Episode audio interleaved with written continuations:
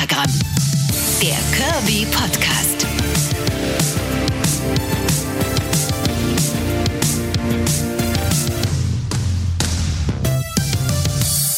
Hallo, wie schön, dass ihr wieder dabei seid. Es ist Folge Nummer 7 in der zweiten Staffel von Extragramm, der Curvy Podcast. Ich bin immer noch Karin Scholz, Radiomoderatorin in Sachsen-Anhalt bei Radio Brocken und erzähle euch in diesem Podcast aus meinem kunterbunten, teils auch witzigen, fragwürdigen und hier und da traurigen und, äh, naja, niedergeschmetterten, um es jetzt mal so negativ zu formulieren, Curvy Life. Ein Labyrinth aus Situationen, die Leute, die dick waren, sind, äh, auf jeden Fall kennen. Aber auch für die Leute, die das überhaupt nicht kennen, scheint es interessant zu sein. Ich höre zumindest immer wieder von Leuten, die den Podcast hören und sagen, ach krass, okay, das hatte ich so nicht eingeschätzt. Eine Sache, die mir ganz besonders am Herzen liegt, ist die Offenheit und die Ehrlichkeit. Es gibt eigentlich gefühlt nichts, was ich euch nicht erzählen würde. Also es ging ja schon um peinliche Dating-Situationen in Staffel 1. Es ging um schräge Situationen und teils auch wirklich sehr traurige innerhalb der Familie. Ne? Wie reagieren Papa, Mama, das Umfeld auf Übergewicht? Mobbing von Lehrern, Vorurteile von Chefs. Wir hatten so viele Themen. Wir haben mit Psychologen gesprochen, mit Ernährungsberatern. Und ich habe gesagt, es wird in Staffel 2 noch privater und noch intimer. Und genau das passiert heute zum ersten Mal. Mein bester Freund Björn ist hier am Start und der wird mal richtig aus dem Nähkästchen plaudern mit uns. Du darfst jetzt Hallo sagen. Hallo. Hi, ich freue mich riesig dabei sein zu dürfen.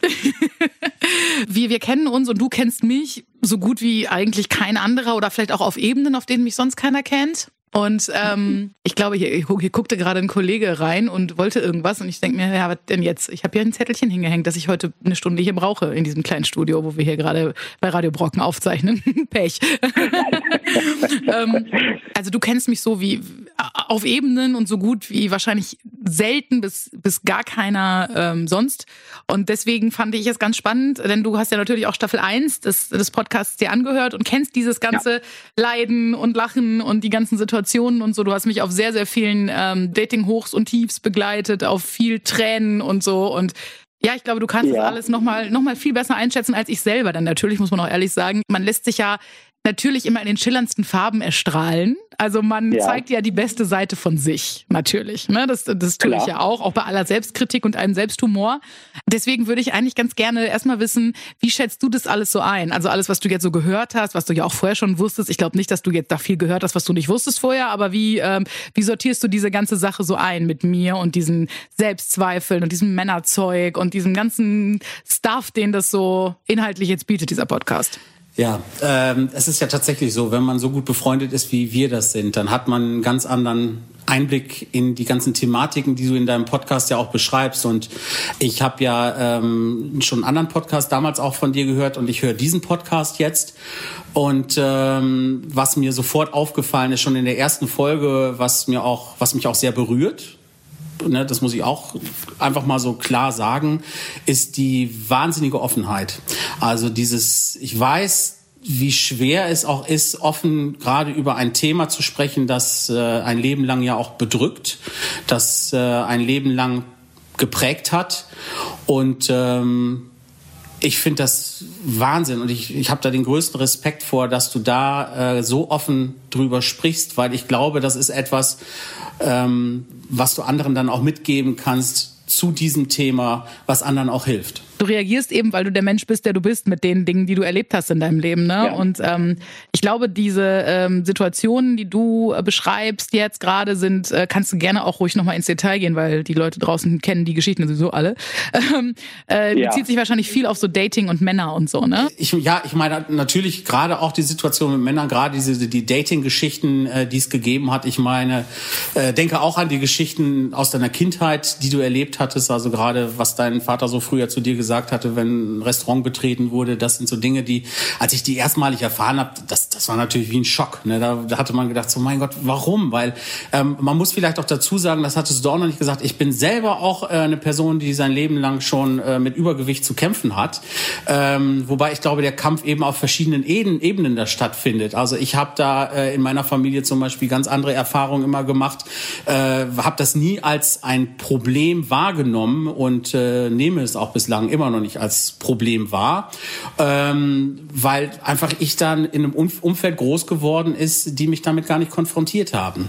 Und das sind so diese unterschiedlichen Erfahrungen. Und deshalb ist es ja auch so interessant zwischen uns. Und ähm, wie weit sowas dann auch prägt, haben wir auch in unserer Freundschaft ja schon erlebt. Also wir wollen da ganz offen drüber reden. Und das ist ja auch ein Punkt. Wir hatten ja tatsächlich auch mal eine Zeit lang gar keinen Kontakt, weil wir uns auch in so einer ne, Sackgasse dann plötzlich haben wir uns so reinmanövriert. Ähm, auch im Prinzip durch diese Themen, ne, weil ähm, ja wir das Gefühl hatten, so nicht mehr auf der gleichen Ebene zu sein, sondern ich war irgendwie in so eine Art Beraterrolle reingerutscht ähm, und das das war nicht das war nicht meine Position, die ich einnehmen wollte und auch nicht sollte. Man ist natürlich als Freund immer auch ein bisschen Psychologe, ganz klar. Ne? Das äh, ist auf beiden Seiten so. Wenn ich Probleme habe, dann hilfst du mir. Wenn du Probleme hast, helfe ich dir. Das ist unser Ding.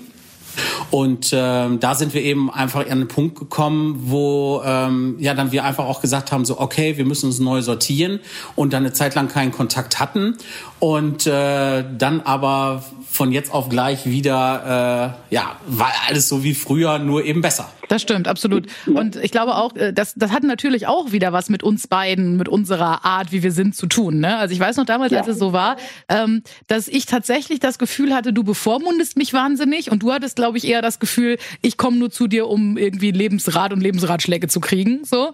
Und ähm, wir beide, muss man auch sagen, gehen auch sehr unterschiedlich mit ähm, Niederlagen, mit Frustrationen um. Also ich bin dann eher jemand, der sofort so ein bisschen ja wankt und dann wieder denkt, oh nein, jetzt war ich wieder nicht gut genug. Und ja, hab dich immer so als als denjenigen gesehen, der ähm, der die goldene Formel fürs Leben hat. Genau, das, das war definitiv so. Ne? Und äh, da spielt nämlich genau das, dieses Thema mit dem Übergewicht und so ja auch eine ganz, ganz große Rolle, weil ähm, da ja eben Themen aufgekommen sind, die vielleicht dann auf meiner Seite manchmal auch auf Unverständnis getroffen sind durch die unterschiedliche Erfahrung, die wir beide mit Übergewicht gemacht haben. Weil ich, ne, weil ich zum Beispiel nie diese Problematik hatte, äh, einen, Freund zu finden, einen Partner zu finden oder sonst was. Also ich bin ja äh, in einer fast 17 17-jährigen Beziehung, verheiratet, wir haben äh, einen kleinen Sohn und ähm, das, das war wahrscheinlich auch so dieses Thema, wo ich gedacht habe, so mein Gott, du machst dir das Leben aber auch schwer, verdammt nochmal. Ne? Und das ist, glaube ich, das war so dieses Thema und von deiner Seite dann eben genau das umgedreht, wo du gedacht hast, wieso versteht er mich denn nicht? Ne? Ja, und äh, das ist ja so das Interessante gerade an dem Thema, wenn man Übergewicht hat. Vielleicht, ich weiß nicht, ob das auch ein Frauen- und Männerding ist. Ich glaube ja, ich glaube ganz massiv ja? sogar. Ja, ich glaube deswegen, weil ein dicker Mann wird anders in der Gesellschaft akzeptiert und wahrgenommen als eine dicke Frau.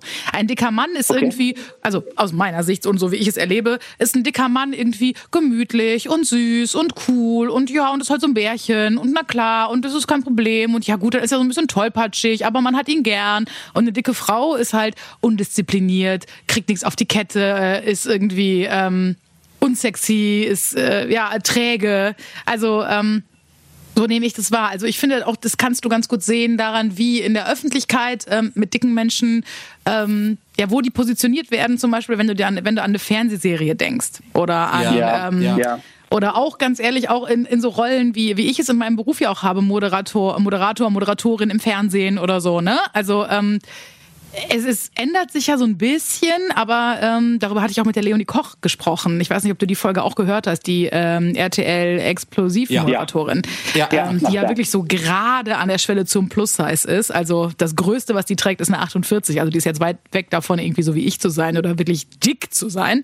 Ähm, ja. Und die sagte auch, aber so ist es halt. Ne? Wenn du eine Serie siehst, dann ist die Dicke immer in so einer Comedy-Serie die lustige. Das ist nie die hübsche. Das ist nie die, die den tollen Mann kriegt. Das ist immer die witzige, die dann mal lustig von der Seite Seite reinkommt und die gerne Kuchen backt und so, weißt du? Die beste Freundin von der Hübschen ist das meistens irgendwie. Ja. Und ähm, ja, das ist ähm, tatsächlich irgendwie schwierig. Ich glaube, dass eben den Geschlechtern da äh, bei gleicher körperlicher Statur sehr unterschiedliche Attribute zugeordnet werden. Also so erlebe ich es und so fühlt es sich für mich an. Also es ist bestimmt nicht so, dass jetzt dicke Männer nur positive Attribute kriegen und dicke Frauen nur ja. negative. Das nicht. Aber wenn du zum Beispiel an so Leute denkst wie, keine Ahnung, Kevin James, also hier der von ähm, King of Queens, weißt du? Ja. Ähm, mhm. Der äh, hat ja so viele coole Filme gemacht und der hatte immer hübsche Frauen und immer irgendwie eine coole Rolle im Leben. Das stimmt, aber wo du jetzt gerade auch King of Queens sagst, äh, finde ich, ist ein ganz gutes Beispiel, um das vielleicht auch nochmal so von aus, aus meiner Sichtweise so ein bisschen klar zu machen, aus der Männersichtweise, wobei ich denke, dass da auch die äh, schwule Welt Homo-Welt noch mal ein bisschen was anderes ist als die Hetero-Welt. Ähm, bei King of Queens war ja tatsächlich so, dass Kevin James immer die also das hübsche Model an seiner Seite hatte, ist ja ein bisschen so wie aus unserer, aus meiner eigenen Geschichte geschrieben, wenn man mal ehrlich ist. Da ich ja auch an meiner Seite wirklich einen äh, top durchtrainierten, äh, hübschen Mann habe und, ähm, und es kommt ja diese Situation, wo er dann auch mal darauf angesprochen wird, warum er denn ausgerechnet so eine hübsche Frau an seiner Seite hat. Es ist mir tatsächlich auch schon passiert. Also ich kann mich dran erinnern, dass wir, wir haben mal den Junggesellenabschied gefeiert vom äh, Bruder meines Mannes und ähm, da waren wir dann äh, auf so einer Party und dann kam auch einer aus dem Freundeskreis, also auch ein schwuler äh, Mann, kam dann auf mich zu und dann sagte er, ja, du, sagt er, äh, wie kommt das eigentlich, dass du so einen Mann abgekriegt hast? Äh, das ist ja wohl der Oberhammer. Ne? Und äh, ja, und dann hat er auch gesagt, den musst du aber auch gut festhalten, weil sowas kriegst du ja nie wieder. Ja, ne, das ist also auch auf meiner Seite, auch ich habe natürlich Erfahrungen gemacht, ähm, wobei ich tatsächlich dann, und das habe ich so in deinem Podcast jetzt auch nochmal gehört und eben in den vielen Gesprächen, die wir geführt haben, mit solchen Situationen dann letztendlich anders umgehe. Also du hast mal im Podcast gesagt, das sind so Dinge, das sind so Sätze, die haben sich so richtig eingebrannt. Ähm, bei mir ist es so, das sind Sätze, die ich natürlich, ich habe die in Erinnerung, aber eingebrannt hat für mich so einen negativen Touch. Das tut weh, das ist äh, in die Seele gebrannt, das liegt auf dem Herzen. Ähm, ne? Und bei mir ist es tatsächlich so, dass ich dann im ersten Moment gedacht habe, so, äh, pff, okay, was ist das jetzt? Äh, und dann auch dachte, was ist das für eine Frechheit? Wie kann man sich so erdreisten, so eine Äußerung mir gegenüber zu bringen? Und ich musste in dem Moment absolut erstmal schlucken. Aber das Thema ist danach für mich abgehakt, weil dann gucke ich mir meinen Mann an und denke, schau in seine Augen, sehe einfach alles klar, äh, du liebst mich für den Menschen, der ich bin. Und damit bin ich in der komfortablen Situation, dann einfach auch sagen zu können, okay, ich bin in einem sicheren Hafen und hier kann mir nichts passieren. Hier kann jedes Boot reinrammen, das möchte. Und wenn es der größte Kreuzer ist, der mit Volldampf auf meine, äh, sag mal schnell, auf meine, ähm, ne, in mich hineinrasen will, ähm, mir kann, kann hier nichts passieren. passieren. Ja? Klingt alles sehr schwul, was du da erzählst. So war es überhaupt nicht gemeint. Das ist unglaublich. Ih, nee, das nicht. Genau, das macht ihr dann in eurem Podcast. Björn hat nämlich einen relativ taufrischen Podcast äh, mit seinem Mann und äh, seinem kleinsten Bruder, also nicht mit dem, mit dem ich zur Schule gegangen bin, sondern mit dem kleinsten. Ähm, und da geht es um, ja, auch, auch fast schon so ein bisschen das, worüber wir jetzt reden, zumindest auch teilweise. Es geht eigentlich um das Leben von äh, einem schwulen Paar mit Kind auf dem Land, da wo wir ja nun mal herkommen. Ähm, ja. Und dein Bruder ist so ein bisschen der, ähm, ja, der Nerd in Anführungsstrichen, obwohl so wahnsinnig nerdig ist er ja auch eigentlich gar nicht, aber das ist natürlich so ein Stigma, was er hat als Physiker. Physiker. ja, da redet ihr über alles, was das Leben eben so ausmacht und, und räumt auch mit sehr vielen Vorurteilen auf, ne? Ja, total, weil wir gemerkt haben, also der Podcast heißt Zwei Papas und ein Nerd. Es geht tatsächlich darum, wir sind damals aus Düsseldorf ähm, aufs Land gezogen, zurück aufs Land. Wir haben ein äh, Kind bei uns aufgenommen, vor ja jetzt mittlerweile zweieinhalb Jahren, fast drei Jahre. Und, mein Patenkind, und, genau, kurz, äh, genau, genau. Uns geht es vor allen Dingen darum, aufzuklären, äh, erstens den, den Menschen, gerade auch Homosexuellen, so ein bisschen die Angst vor dem Land zu nehmen, weil ich finde, da sind so viele Vorurteile. Ähm, auch als wir damals umgezogen sind, wurde gesagt, mein Gott, ihr könnt nicht aufs Land ziehen. Ne? Die stehen da mit den Mistgabeln schon und mit Feuer und sonst was. ist so ein bisschen wie bei Die Schön und das Biest. Ähm, die werden euch da vertragen betreiben. Und äh, wir haben ganz andere Erfahrungen da gesammelt. Und viele wissen auch gar nicht, und das hat mich dann damals auf die Idee gebracht, diesen Podcast zu machen, äh, auch das Schwule geschrieben haben, äh, wir dürfen ja gar keine Kinder adoptieren. Doch dürfen wir. Seit 2017 dürfen wir offiziell Kinder adoptieren. Wir dürfen eine normale Ehe führen. Klar, es gibt noch ein oder andere Sachen, die noch nicht so hundertprozentig sind, aber dazu mehr dann in unserem Podcast, wer da Interesse hat. Zwei Papas und ein Nerd. Vielen Dank für diese Möglichkeit. Ich würde ganz gerne nochmal auf eine Sache raus, die ist mir wieder eingefallen. Ähm, ja. Du hast mal irgendwann gesagt, ähm, da ging das auch irgendwie um Dates und Männer bei mir und da habe ich irgendwie, ähm, ja, also es geht so ein bisschen um das, ähm, wie ich so bin mit Männern oder sagen wir mal, wie ich war die ganz lange Zeit mit Männern. Also ich glaube, du hast mich jetzt ja, auch jetzt allein durch die Situation bedingt, haben wir uns super wenig gesehen im letzten Jahr und ähm, äh, auch lange, glaube ich, schon nicht mehr jetzt mit Typen erlebt, die ich noch nicht kannte. Also Situationen, ich komme in den Freundeskreis zum Beispiel deines Mannes oder so oder irgendwie lerne ich jemanden kennen. Also wenn wir uns sehen, dann bin ich eigentlich umgeben von Leuten, die ich gut kenne. Also deine Familie ist ja auch ein Stück weit meine Familie, zumindest gefühlt ist das ja. so. Du kannst vielleicht ganz gut nochmal erklären, weil das hast du damals so wunderbar auf den Punkt gebracht, wie ich bin, wenn ich auf fremde Männer treffe, vor allem auf Männer, die ich gut ja. finde. Ja. Ja, das ist, das ist tatsächlich so. Ich, ähm, ich weiß auch gar nicht, weil du gerade sagtest, wie früher und heute. Ich, ich weiß gar nicht, ob der Unterschied so gravierend groß ist. Weil ähm, es ist ja so, wenn du jemanden kennenlernst, jemanden triffst, den du gut findest, ähm, veränderst du dich ja komplett. Ja, oder ich sag mal so. ja, das ist so. Ne? Weil ich, wir alle kennen dich ja eigentlich als jemand, der äh, einfach Spaß hat, mit dem man wirklich die tollsten Sachen machen kann. Also wir haben ja die tollsten Dinge schon zusammen erlebt. Und dann kommt ein Mann ins Spiel, den du gut findest. Und auf einmal ziehst du dich quasi zurück wie in so einen kleinen Kokon.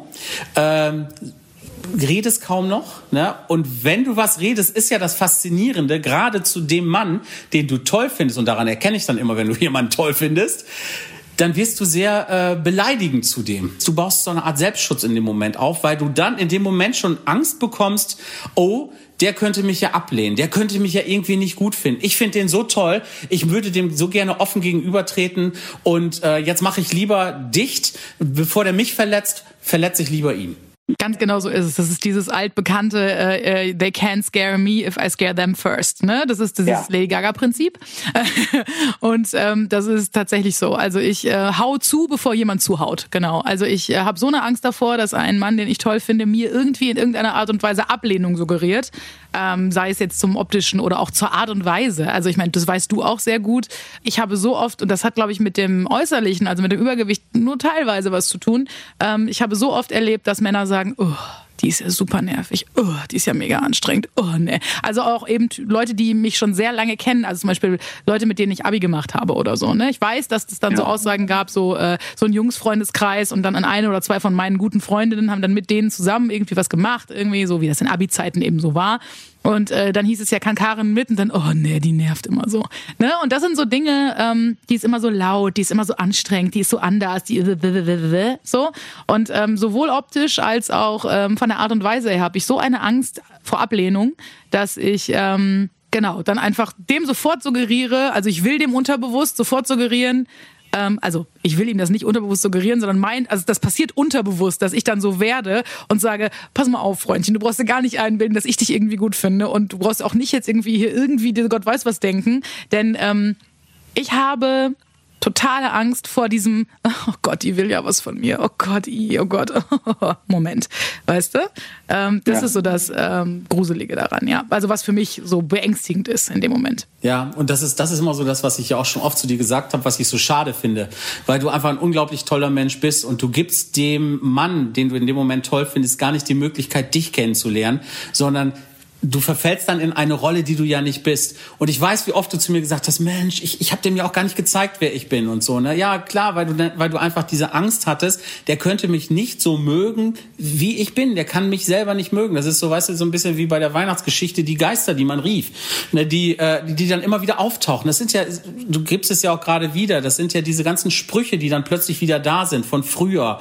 Ne? Und äh, wo ich dann, wie oft habe ich das schon gesagt, so ja, denk in dem Moment dann nicht daran, sondern äh, versuch weiterhin du selbst zu sein. Und in dem Moment, wo ich sage, weiß ich natürlich auch, dass das natürlich nicht geht. Ist doch ganz klar. Ne? Und äh, was wäre ich aber für ein Freund, wenn ich es nicht immer wieder versuchen würde, äh, ne, dich da irgendwie drauf zu bringen und einfach zu sagen, Mensch, du bist toll, wie du bist und du bist toll, wie du bist. Und das, äh, ja, das wissen deine Freunde auch so zu schätzen.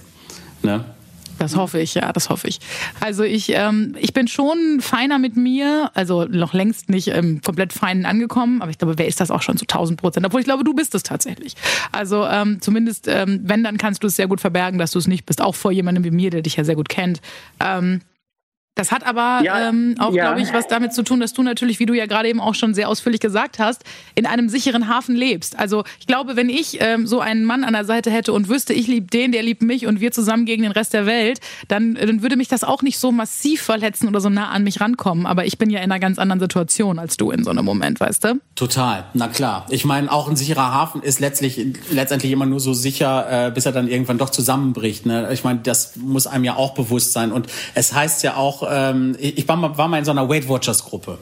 Und äh, ne, es ist ja nicht so, dass ich sage so, ja Mensch, ich bin dick und alles ist cool und äh, ich, ne, bla bla bla. Kurz auch eben, ja. eben kurz einmal da rein äh, sneaken und einmal eben sagen, wir haben auch beide schon große Phasen großer Abnahmen und wieder Zunahmen hinter uns. Und wie oft erzählen wir uns gegenseitig, ja, ich habe jetzt wieder hiermit angefangen und ich mache wieder das und das. Und dann sehen wir uns und dann sagt der eine, boah, krass, zum anderen, du siehst ja super krass, hast super viel abgenommen, mega geil. Und ich habe dich immer so gehasst, wenn du zu Weight Watchers gegangen bist, weil du warst immer so, äh, weil ich habe dann mich da abgestrampelt und abgerackert und hatte irgendwie nach, keine Ahnung, zwei Monaten zehn Kilo abgenommen so. Und du sagst so, pff, zehn Kilo, das nehme ich in zwei Wochen ab. Und ich so, fick dich, ganz ehrlich.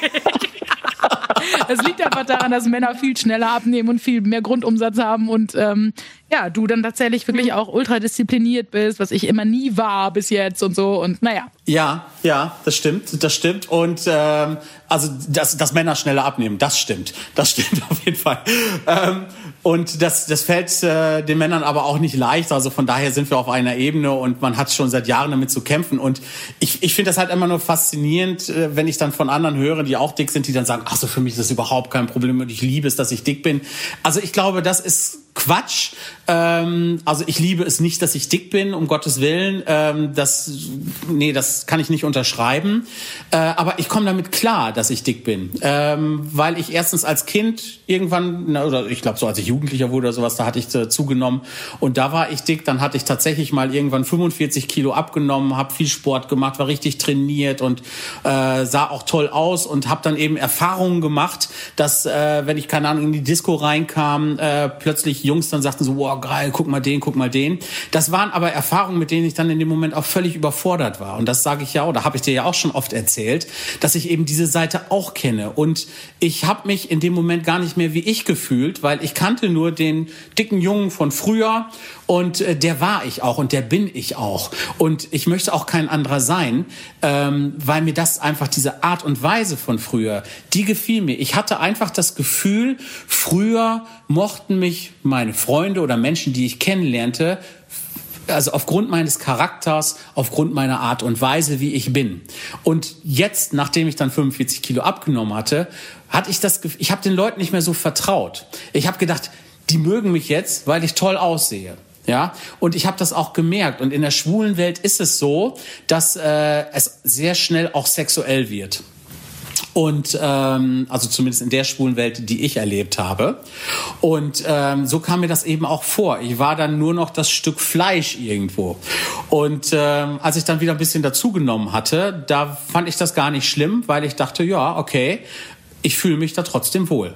Das ist ja auch das aller, allerbeste und allerwichtigste. Und ich glaube, du sprichst ja auch einen ganz krassen Punkt an, denn ähm, ich habe irgendwann letztens mal darüber nachgedacht, dass ich dachte so, ja, ähm, ich sage, äh, ich werde immer nur aufs Gewicht reduziert, die sagen, äh, die ist fett und deswegen ist die hässlich und deswegen will ich die nicht. Mal ganz, ganz abgesehen davon, dass ich mittlerweile ja auch ziemlich gut weiß, weil ich eben auch Erfahrungen gemacht habe in den letzten, keine Ahnung, 20 Jahren, ja, das ist nicht ganz, aber 15, ähm, dass es vielen Männern auch einfach egal ist. Also es gibt A, die Männer, die es geil finden, und es gibt Männer, die sagen, es ist mir doch egal, ob dick oder dünn. Die sind mir eigentlich am liebsten, weil so fettfetische Männer will ich auch nicht haben. Ich meinte ähm, jetzt nur, ich, ich glaube, ich, also ich war auf diesem so, äh, alle reduzieren mich darauf. Und dann dachte ich, ja, was soll ein Model sagen? Was soll eine bildschöne, schlanke Frau sagen? Die wird auch nur aufs Äußere reduziert. Also nicht immer auch, das ist jetzt, sind jetzt sehr viele absolute Worte. Aber ich glaube, natürlich ist es da auch genauso. Das ist auch der Hang, wie du auch gesagt hast, ist sehr groß, dann eben auch darauf reduziert zu werden. Ne? Menschen reduzieren sowieso immer gerne und stecken Leute in Schubladen, weil es das alles so schön einfach einfach macht und weil es einem irgendwie eine Überhand gibt und eine Kontrolle über Dinge, über die du eigentlich keine Kontrolle hast und so. Wir sind, wir sind dahin erzogen worden. Wir sind dahin erzogen worden, das ist meine feste Meinung dazu, dass wir eben auch sehr viel Wert auf dieses äußere Bild legen. Und ich muss ja auch, da möchte ich nochmal ganz, ganz deutlich betonen, dass äh, egal, ob jemand dick ist oder dünn ist, das hat ja mit Schönheit nichts zu tun. Ja, das ist doch, ne, und aber wir sind darauf reduziert worden, zu sagen, okay, wenn jemand dick ist, dann ist er auch nicht schön. Ne? Und ich habe unglaublich viele dicke Menschen in meinem Leben kennengelernt, die ich unglaublich schön finde. Ne? Und ähm, mich zum Beispiel. dich zum Beispiel. Ach, dann nennen wir uns doch beide.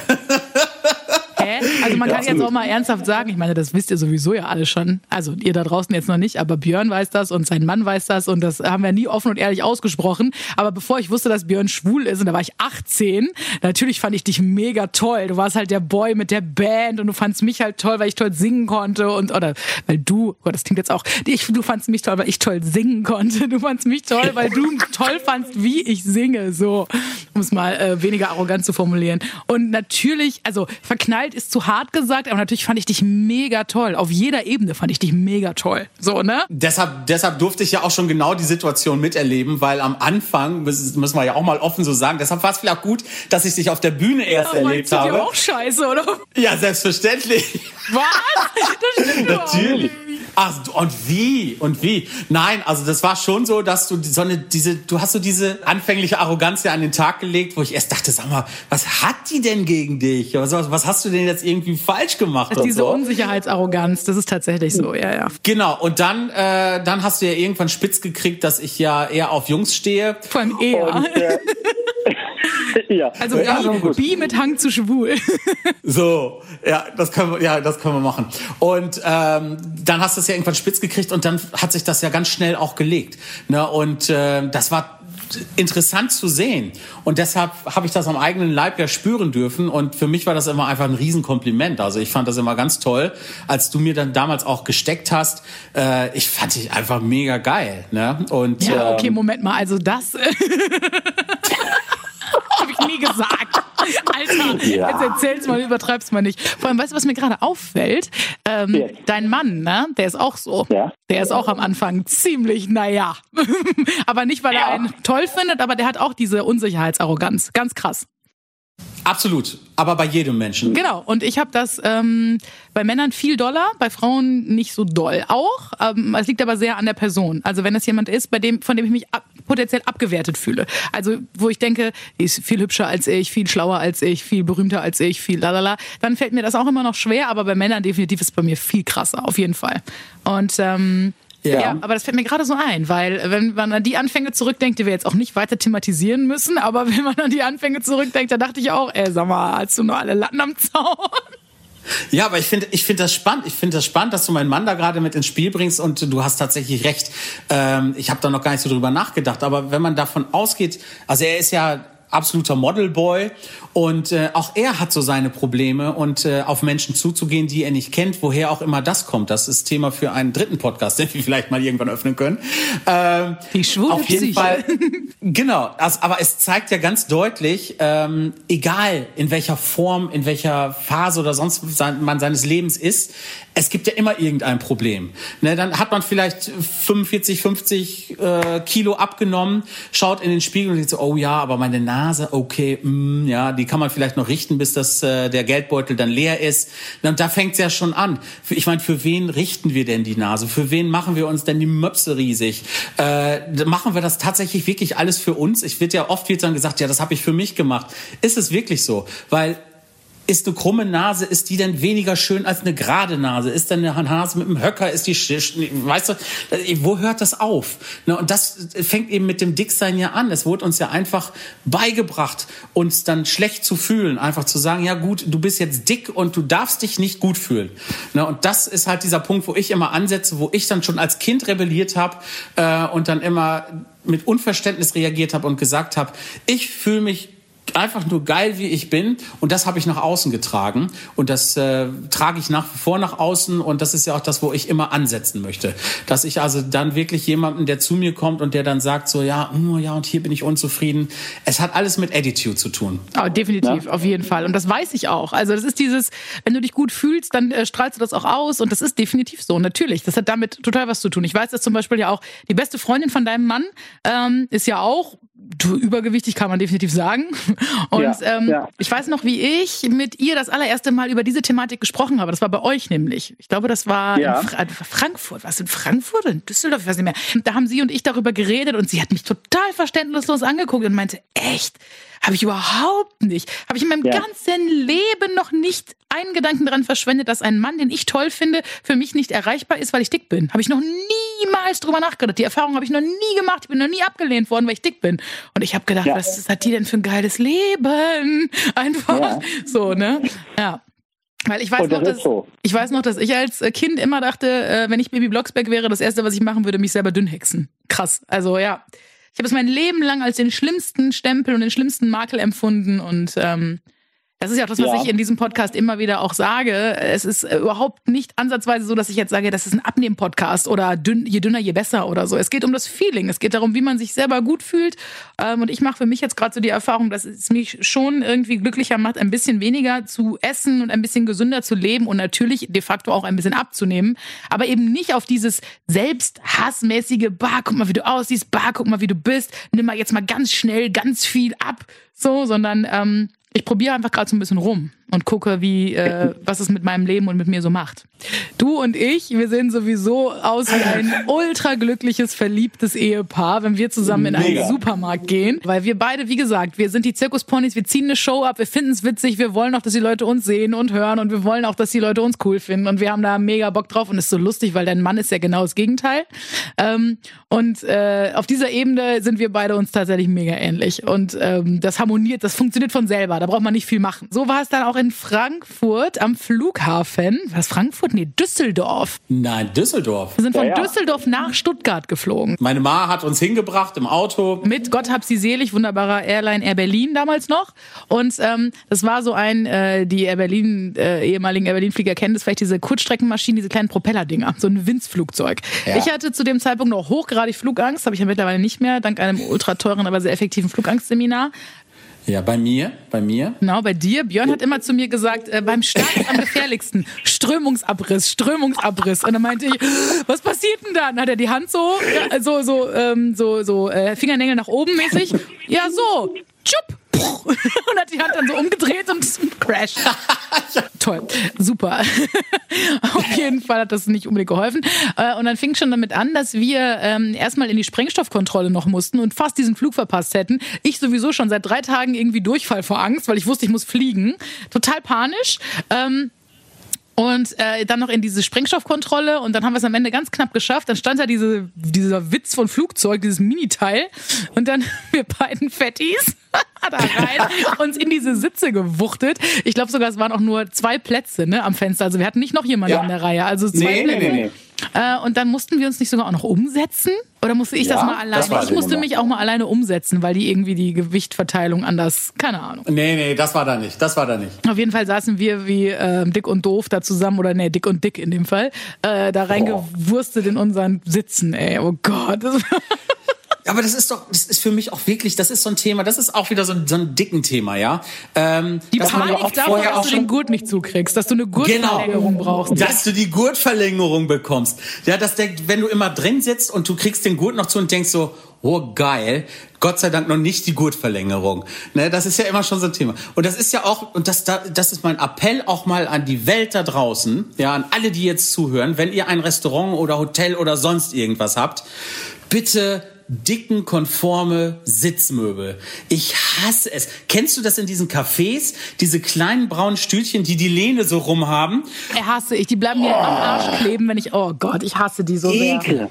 Ich auch, ich auch. Oder auch, was ganz schlimm ist, gibt's auch manchmal so bei, beim Friseur habe ich das mal erlebt, diese Plastikklappstühle, wo du denkst so, okay. Genau, setz dich drauf und die geben schon so ein bisschen nach. So. Genau, das wird eine Herausforderung. Mal schauen. Und wenn dann noch ein rutschiger Boden drunter ist und du merkst so, ja, okay, okay, okay.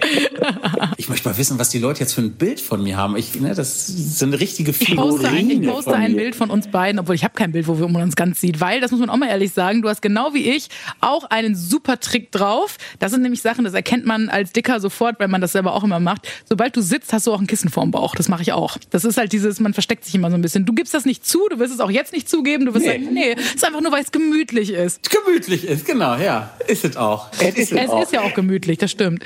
Ähm, nee, aber ähm, ich werde mal gucken. Ich glaube, ich habe, habe ich ein Bild, wo wir beide stehen drauf sind? Ich glaube nicht. Weiß ich auch nicht. Also meistens ist ja von schräg rechts oben einfach der beste Winkel und, und dann äh, noch ein bisschen Photoshop und dann ist gut. absolut. Das kann ja auch Gott sei Dank jeder so machen, wie er das selber möchte. Und auch da gilt, wenn man es selber schön findet, ist es auch in Ordnung. Egal, ob es jetzt anderen gefällt oder nicht. Oder? Kann man so sagen. Ja, Als Schlusswort. Total. Du wirst ja nochmal auftauchen, so viel kann man sagen, äh, in der zweiten Staffel. Richtung Ende. Da wird es eine wunderschöne Folge geben, die wird sich nennen äh, Die Dicke und der Schwule. Ja, da müssen wir doch drüber sprechen. Die Dicke und der Dicke und er ist schwul. Das habe ich ja gedacht, das klingt ja noch äh, viel plakativer. Darüber äh, müssen wir nämlich ganz dringend noch sprechen. Dass es ja eben auch so ein sehr großes ähm, Stigma irgendwie ist und sehr oft immer gesagt wird, so ja, ja, klar, hä, also äh, ja, pff, schwule Männer finden dicke Frauen gut, ja klar. Also der Typ, das ist mein bester Freund, ach, ist der schwul? Ja, ist doch klar, weil Schwule finden Dicke ja immer toll. Ähm, aber dazu dann äh, als kleiner Cliffhanger gedroppt jetzt ähm, später in der nächsten Folge zusammen mit dir. Ich danke dir, dass du dir Zeit genommen hast. Ich fand's ganz schön. Ihr findet natürlich auch, wie immer, alles zu dieser Folge, zu diesem diesem Thema und natürlich zu Björn und auch seinem Podcast äh, auf Instagram. Extragram Podcast. Gerne auch zu dieser Folge eure Meinungen dalassen. Postet uns was, sagt, äh, es war ja der letzte Rotz, die zweite Folge mit dem brauchen wir nicht. Oder ihr sagt, oh, voll toll, ich will aber jetzt nur noch Björn hören. und auch alles dazwischen immer gerne ran. Ich freue mich nach wie vor auch in der zweiten Staffel über alles, was ihr mir schickt und äh, bin gespannt, was ihr zu der Folge sagt. Bin ich auch. Extragramm. Der Kirby Podcast von Radio Brocken.